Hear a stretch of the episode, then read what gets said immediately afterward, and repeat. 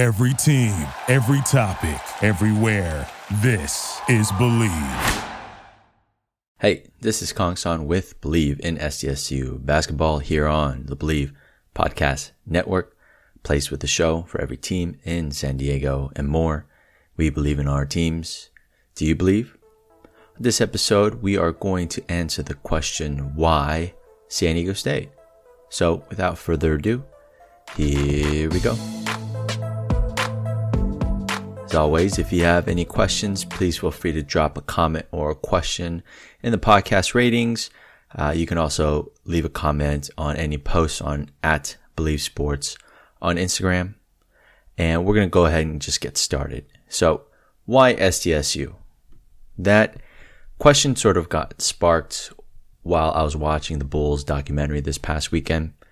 Um, for those who may not know or what's going on about the Bulls documentary. One, it's like the closest thing to live sports that we have that in the sense that a lot of basketball fans, sports fans, Bulls fans, whatever fan you want to call it, Michael Jordan fans. It's a, it's a 10 part documentary, two part, two episodes every Sunday. And it's just one of those events that's rare nowadays in this on demand era where we want to watch it live. We want to react to it live. We want to talk about it live and sort of have your own virtual water cooler moment, if that makes sense. And so I'm watching this documentary this past Sunday, and the first episode is just sort of all about introducing how the Bulls got to where they got to. And um, for context, this documentary follows the 1997-1998 season for the Chicago Bulls, which was the last championship that they won. Uh, just so happened to have one of the greatest collections of talent, both from a player and coaching standpoint, and just talked about how how it became the last championship for those guys. And in the in the part where it leads into how sort of how Michael Jordan got there, everyone knows he's the greatest basketball player of all time uh, a keynote that I, that really stood out for me was talking about his experience at UNC and how Coach Dean Smith provided Michael Jordan with the confidence to win. And he specifically mentioned the 1982 championship game where they were down one. I believe there was like 13 seconds left, and Coach Dean Smith drew a play and said, uh, the other team was playing a 1 3 1 zone. Swing it around, swing it back, and Michael will be open in the corner. And out of the timeout, he knew that that was, it was his time. It was his opportunity that this can really mean something for his career. And obviously he drilled it. And his quote afterwards was sort of saying that that particular shot he knew from that moment that that he's he's destined for something that that it gave him the confidence to think the unimaginable and believe in himself to the utmost ability. And it sort of got the ball rolling. And that sort of reinforces to me what college basketball really can be at its core. I mean it's unfortunate that so much of business and politics have gotten in the way. So many rules where the ncaa is really trying to set a double standard where, you know, only the money can go into the college, but not into the player's hands. And when it goes into the college, it, it doesn't necessarily go down to the players in the amount or the percentage or the ratio that you would think. But at its core, at its highest, highest potential, college basketball can be something beyond sports for these kids and the connection and the relationship that one can have with between coach and player is something that can last a lifetime. Take a look at what John Wooden's been able to do, what Dean Smith has been able to do, Geno Auriemma has been able to do. Um, I mean, nowadays, Coach Calipari, uh, I'm blanking right now, but there's something special there that really can happen with between a coach and a player. And that kind of rolled into the weekend, and I found a podcast uh, between Pete Carroll and Steve Kerr. I think they call it Flying Coach. And there was a section in there as they're getting ready for the NFL draft this week between Pete and Steve about how to properly judge a prospect. You have two sides of a coin. One is sort of their track record. Two is sort of their ability. And within track record, it's questions such as did, how much did they win? Did they win at all levels? What's their character? How do their teammates feel about them? How, how does their high school coach feel about them? How does their friends and family feel about them? And then the skills, which is rather more objective. And in a basketball sense, can they play defense, rebound, pass the ball, shoot, remember plays, things of that nature. And Coach Steve Kerr just mentioned about how Draymond ended up getting drafted in the second round, where from a skill standpoint, the criticism against him was he's too small to be in the post. He's too slow to be out in the perimeter. He's, he can finish in the paint, but not necessarily in the style that you want a big, that a big man can ideally finish or shoot from the outside as much as you want a perimeter. And at that time and this time, a three and D guy can provide. And yet you see that he's won at pretty much all levels, high school and in college. And that was what helped Draymond get drafted to the Warriors. And now you see what he can do. I mean, he's a five tool guy at his best, he's a cog in this machine called the Warriors offense, and it's it, he's just as important as anybody else there. He gets he's the engine that keeps that train moving, and that's like putting it lightly. So, you know, it, I think that just sort of reinforces the the thoughts that I had just about this idea of winning. If you come together and you build this family of players and they're all focused on one goal and dedicated, you're going to win. That mindset, that mentality, the ability to show up under one is, is so underrated, so to speak. Um, and also just the current state of affairs in this world. And, you know, a lot of coworkers talk to them, uh, daily and everyone sort of emphasizes the greater importance or the significance of teachers and professors now even more than ever and how difficult uh, parents are finding teaching on top of their jobs to be and the amount of attention and detail and knowledge and patience and planning and all that stuff that that these teachers have to plan for. And you know a lot of times you i think part of the I wouldn't say stereotype or joke, but it's sort of something that you say about teachers, I guess, is just that they get to enjoy three months out of the year off. But I think a lot of parents are finding out now just how crucial that is and why it's sort of set up that way, just based on the amount of time you have to invest in somebody's future. And ultimately, all of that is to say that the best route for success both on a playing level, on a human level, on a college level is to have a great community. It's great, have a great foundation. And that starts with those who share their experience and share their knowledge. And the Aztecs have that in Coach Dutch and in Coach Hutson. Two coaching staffs on the men's and women's side who are dedicated to share their knowledge on how they feel college basketball should be played and just basketball in general.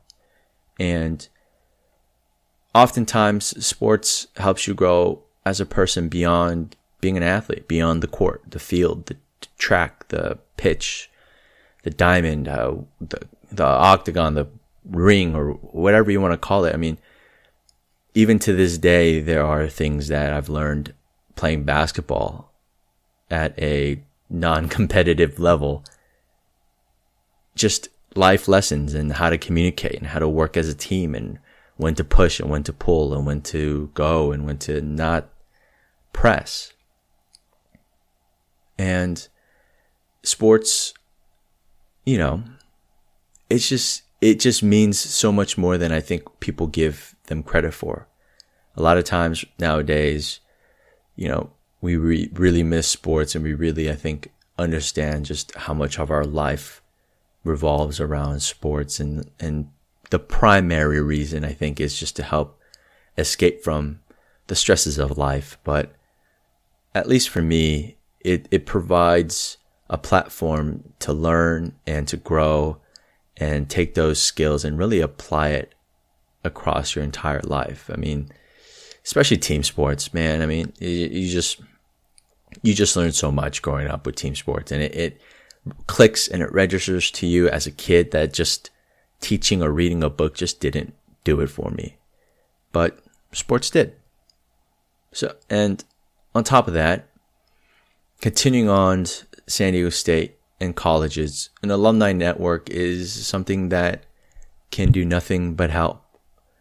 I can count so many times that I meet somebody for the first time. You know, you do this, the small talk, where you from, where'd you go to school? And, and as soon as you find out that they're also an Aztec alumni, you immediately connect. I mean, that guard goes down. Everyone starts talking about where their favorite place was to eat, what part of the campus they went to visit, what they majored in, professors, uh, crazy stories or whatever the the in terms of the Aztecs, the arc and and working out there and playing basketball there and sports there, and it's just a thing that happens, and and you immediately connect with people just based on the fact that you guys went to the same school together. It could be years apart, but it doesn't matter. You just have that connection. It's innate in us. It's weird. It's that sense of community, that longing for community that happens when you realize somebody else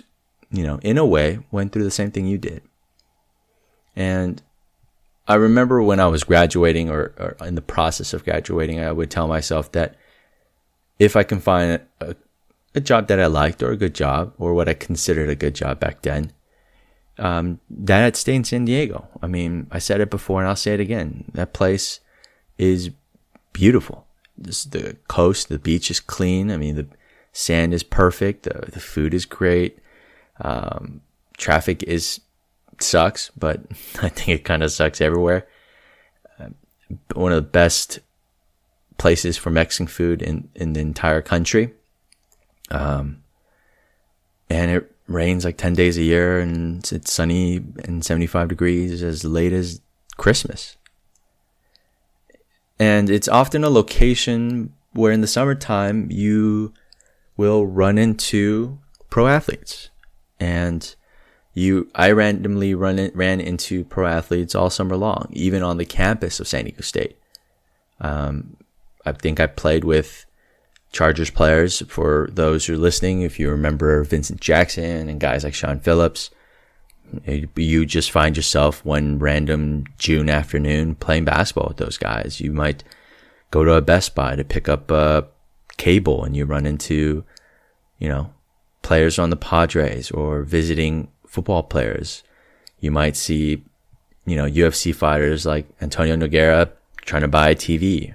I remember my college job being at Best Buy. I sold an aux cable to Kawhi and you just have these random encounters. Um, Tyrese one time bought a cell phone. I think I ran into him and you just have that. And when you're an athlete, when you're trying to train and be in a place that is the most conducive to your career, being in a city that houses or is the summer choice for pro athletes and which includes basketball players. I mean, you have a great opportunity for you to connect. I mean, especially now with the, I think, the increased popularity of San Diego State, you know, especially with the help of Kawhi, with the access that athletes have to the campus and the and the beautiful gyms that they have, there's so much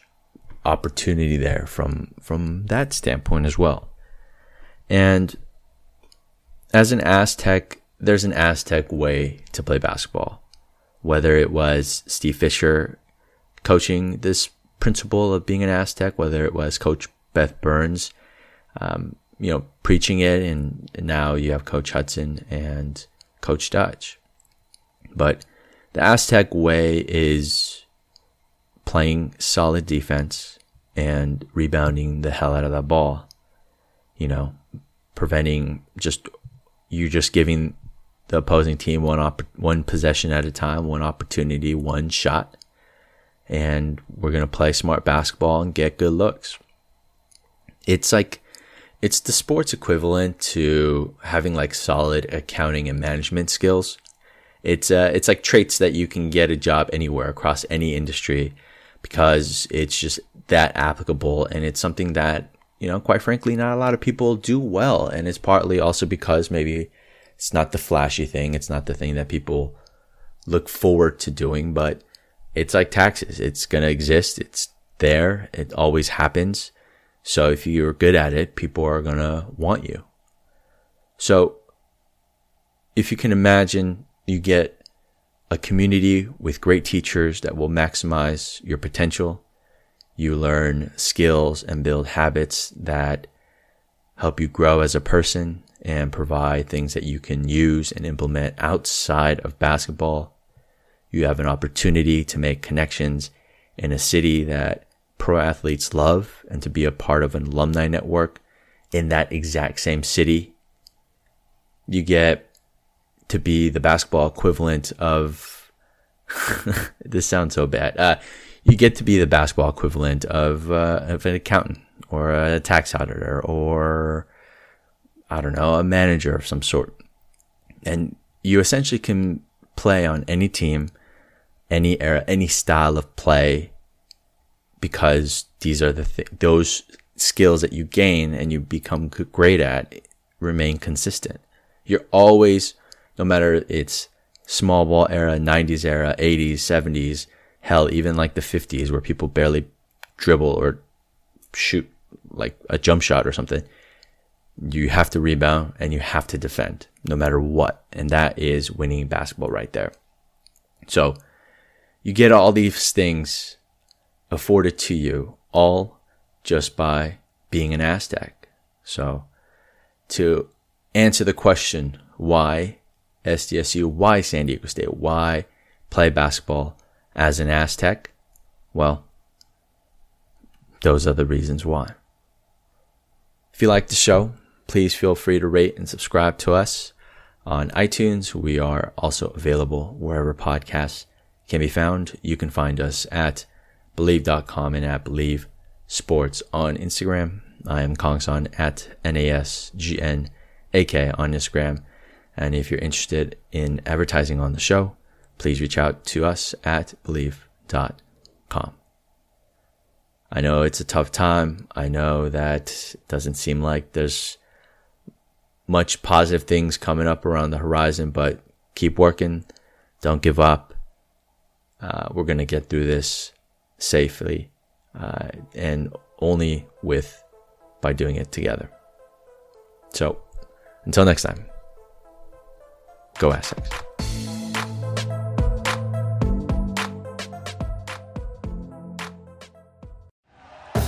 Thank you for listening to Bleav. You can show support to your host by subscribing to the show and giving us a five star rating on your preferred platform.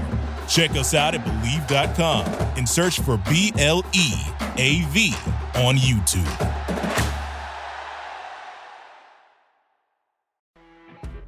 You know, when you're listening to a true crime story that has an unbelievable plot twist that makes you stop in your tracks? That's what our podcast, People Are the Worst, brings you with each episode. I'm Rachel. And I'm Rebecca. We're identical twins who love true crime cases that make you say, didn't see that coming, and we hate the people responsible for them. Listen to People Are the Worst now on Apple, Spotify, or wherever you get your podcasts.